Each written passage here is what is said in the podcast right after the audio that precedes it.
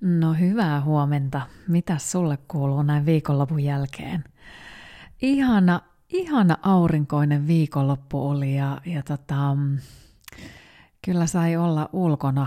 Mä kyllä kävin lauantaina juoksemassa 11 kilometriä ja sitten nautiskelin koko ton sunnuntain, niin jotenkin oli ihana. Sunnuntaina tein joogan, tosin en nyt mitenkään niin järjettömän dynaamista tehnyt, kun mulla oli siellä takana se 11 kilometrin juoksu lauantaina, mutta, mutta tota, oikein ihana. Ja sitten mulla oli jotenkin sunnuntaina vähän semmoinen päivä, että, että mä niinku halusin vetäytyä vähän, olla itsekseni. Mulla oli vähän niin kuin siinä pari tapaamista sovittu, toinen peruutti ja sitten toiselle mä laitoin viestin, että sopisiko, että tavataan joskus myöhemmin, että mä oon nyt vähän väsyksissä, että mä en ole kauhean sosiaalisella tuulalla ja sovittiin ja siirrettiin sitä tapaamista, että vaikka oli semmoinen tosi aurinkoinen, ihana ilma, mm, ihana mennä niin kuin kävelylle ystävien kanssa ja niin edelleen. Ja vaikka me ollaan oltu tosi paljon yksikseen nyt tässä viimeiset korona-ajat, mutta mulla oli vaan yksinkertaisesti semmoinen olo, että, että mä en ollut niinku ihan, miten mä sanoisin, mulla oli ihan pieni semmoinen kummallinen, jonkinlainen hiipivä väsymys. En tiedä, oliko se siitä lenkistä, että mä olin ehkä juossut liian pitkän lenkin yhtäkkiä. Mä olin kyllä edellisellä viikolla nukkunut pikkasen lyhyitä, lyhyitä yöunia ja on ollut nyt vähän töissäkin kiirettä. En tiedä johtuuko se siitä, mutta mulla vaan oli jotenkin semmoinen jännä olotila, että mä en ihan ollut niin kuin läsnä mun kehossa. Mulla tulee joskus semmoisia fiiliksiä, että se on, se on jännä, että vaikka mä joogasin, mä tein sen joogaharjoituksen, niin mä en oikein pystynyt keskittymään siihen. Että hyvin, hyvin harvoin mulle tulee tämmöisiä fiiliksiä. Ja silloin mä tiedän, että nyt mun täytyy vetäytyä. Nyt mun täytyy olla, mun täytyy antaa itseni olla ja mä en ole silloin sopiva ihminen tapaamaan oikein ketään, että mä tiedän, että niissä tapaamisissakin sitten, että jos on vaikka mun perhettä tullut tapaamaan, niin mä oon vähän hiljainen ja vetäytyvä. Mä selkeästi tarvitsen tällaisia niin kuin vetäytymishetkiä. Ja nyt kun me puhutaan ihmisistä, jotka on niin kuin tosi ekstrovertteja ja sitten on introvertteja, niin mä kyllä oon aikamoinen ekstrovertti. Taas mulla on tämmöistä kummallista äänikäheyttä. Että mä oon semmonen kummallinen, kummallinen äänikäheys. Mä oon semmonen ekstrovertti, todellakin öö, teen paljon asioita, menen eteenpäin ja, ja, ja tykkään niin kuin touhuta asioita. Mutta sitten musta on myös hyvin vahva semmoinen introvertti ja semmoinen vetäytyjä – ja mä kyllä huomaan, että, että mussa, mussa on tietyllä tapaa semmoista introverttiutta aika paljonkin. Että mä tarvitsen sitä aikaa olla ja vetäytyä ja mietiskellä itsekseni ja olla vähän niiden omien ajatusten kanssa. Ja mulla on itse asiassa tässä ollut nyt niin kuin, sanotaanko, nyt tämän talven ajan niin mä oon koittanut koko aika päästä kiinni, että mä oon halunnut, että mä katson tuolta netistä kursseja ja, ja sitten luen äänikirjoja ja kuuntelen vähän podcastia ja sitä ja tätä. Mä en ole saanut mitään aikaiseksi niissä. On mulla niin kuin vähän kirjaa sieltä ja kirjaa tuolta ja kirjaa täältä, niin kuin mä sanoin jossain vaiheessa, että mulla saattaa olla kymmenen kirjaa menossa samaan aikaan, ja sitten mä luen niitä koko vuoden, ja sitten yhtäkkiä vuoden päästä mä tajun, että ai mä oon lukenutkin 12 kirjaa. No joo, mutta mulla on nyt ollut vähän semmoinen, mä en tiedä mikä niin kuin vaihe tässä on oikein menossa, ja mua hämmästyttää ja kummastuttaa pientä kulgiaa täällä, että mikä tämä prosessi, mitä, mitä itsensä kanssa käy. Ja mä luulen, että siihen liittyy hyvin paljon myös tämmöistä niin kuin, okei, mä oon aloittanut uudessa työssä vuosi sitten ja, ja se on ollut aikamoinen ponnistus myös tämän korona-ajan kanssa ja, ja sitten on ollut tässä elämässä kaikenlaista ylä- ja alamäkeä – hyvin pieniä, hyvin hyvin pieniä siihen verrattuna mitä aikaisemmin elämässä. Ei, ei siis mitään, mitään. Siis voisi vaan sanoa, että on ollut niin tyytyväistä ja ihanaa elämää kaikin puolin. Ehkä sitten vähän tuolla rakkausrintamalla. Mutta tota, tämä on jännä. Mulla on niin kun, kun nyt ei tartu mikään oikein kiinni – niin nyt mulla sitten tuli silloin eilen mieleen se, että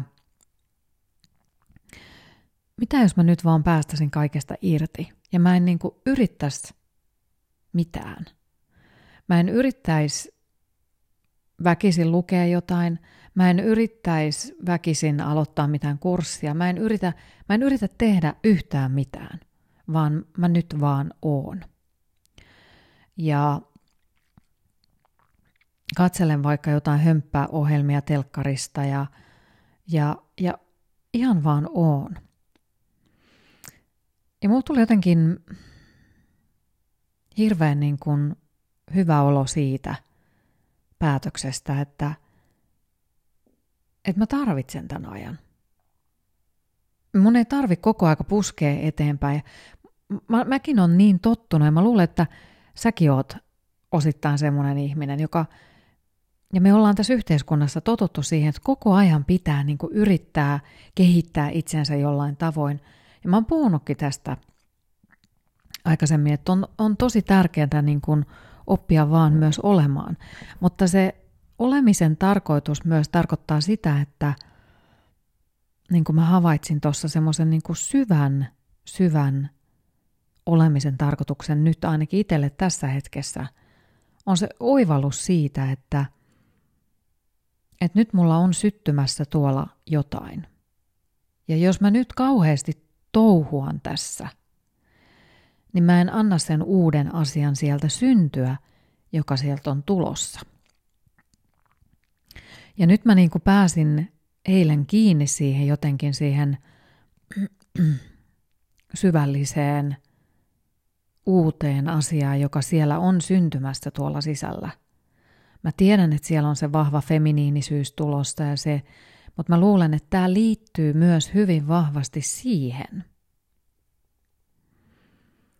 Siihen vahvan feminiinisen voiman syntymiseen, mutta siellä on vielä, vielä tuolla syvällä jotain sellaista, mitä mun tarvitsee kuunnella. Ja tämä on niin uskomatonta, kun se tu- kun se tunne on tuolla sisällä, niin mä aistin sen fyysisesti. Ja se on jotenkin,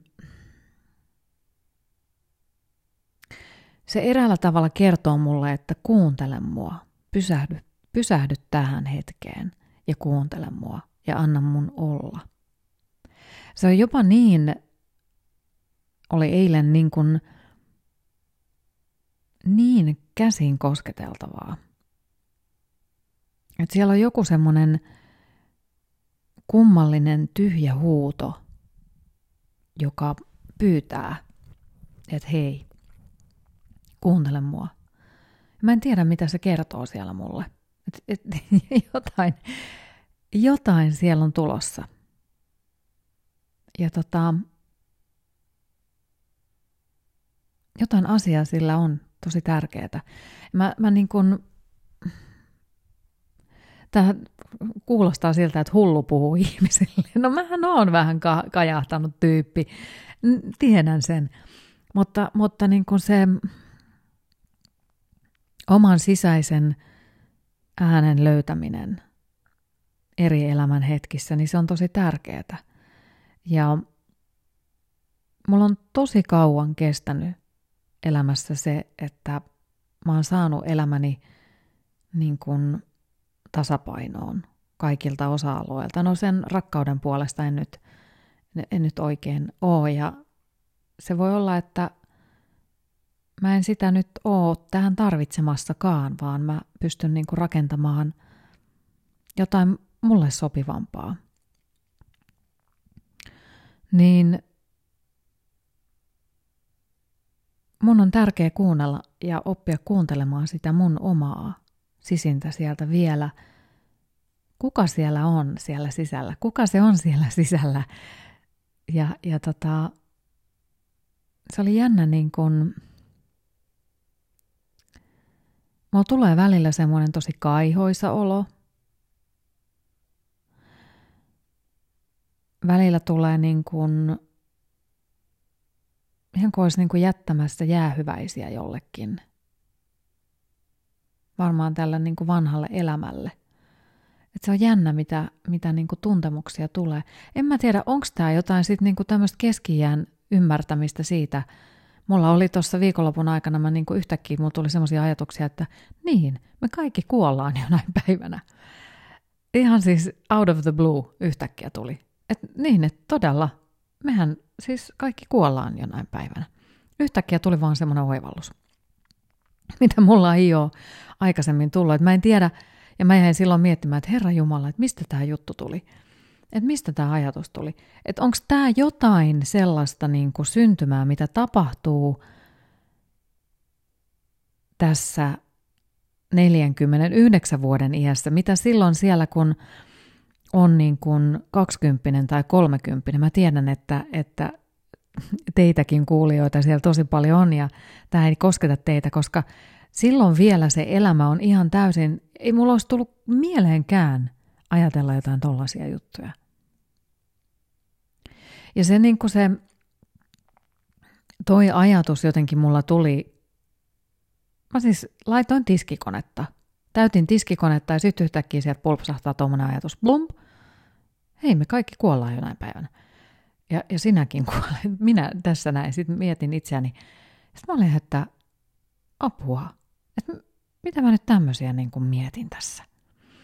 Ja ihan siis semmoinen, niin kuin, niin kuin sanoin tuossa, että se tuli niin kuin salama kirkkaalta taivaalta se ajatus. Siihen mä sitten niin jäin. En mä jäänyt sitä sen kummemmin pohtimaan, en mä tommosia niin kuin ajattele, mutta jossain määrin sanotaan myös sitä, että kun ihminen ymmärtää oman kuolevaisuutensa, niin oppii arvostamaan tosi tosi paljon sitä elämää siinä ympärillä. Mä arvostan sitä jo nyt ihan kauheasti. Mutta ehkä on jotenkin yhdistymässä semmoiset asiat, että oppii niinku tajuamaan sen oikeasti, oikeasti oivaltamaan sen, että tämä elämä on meille vallaina. Se on jännä juttu.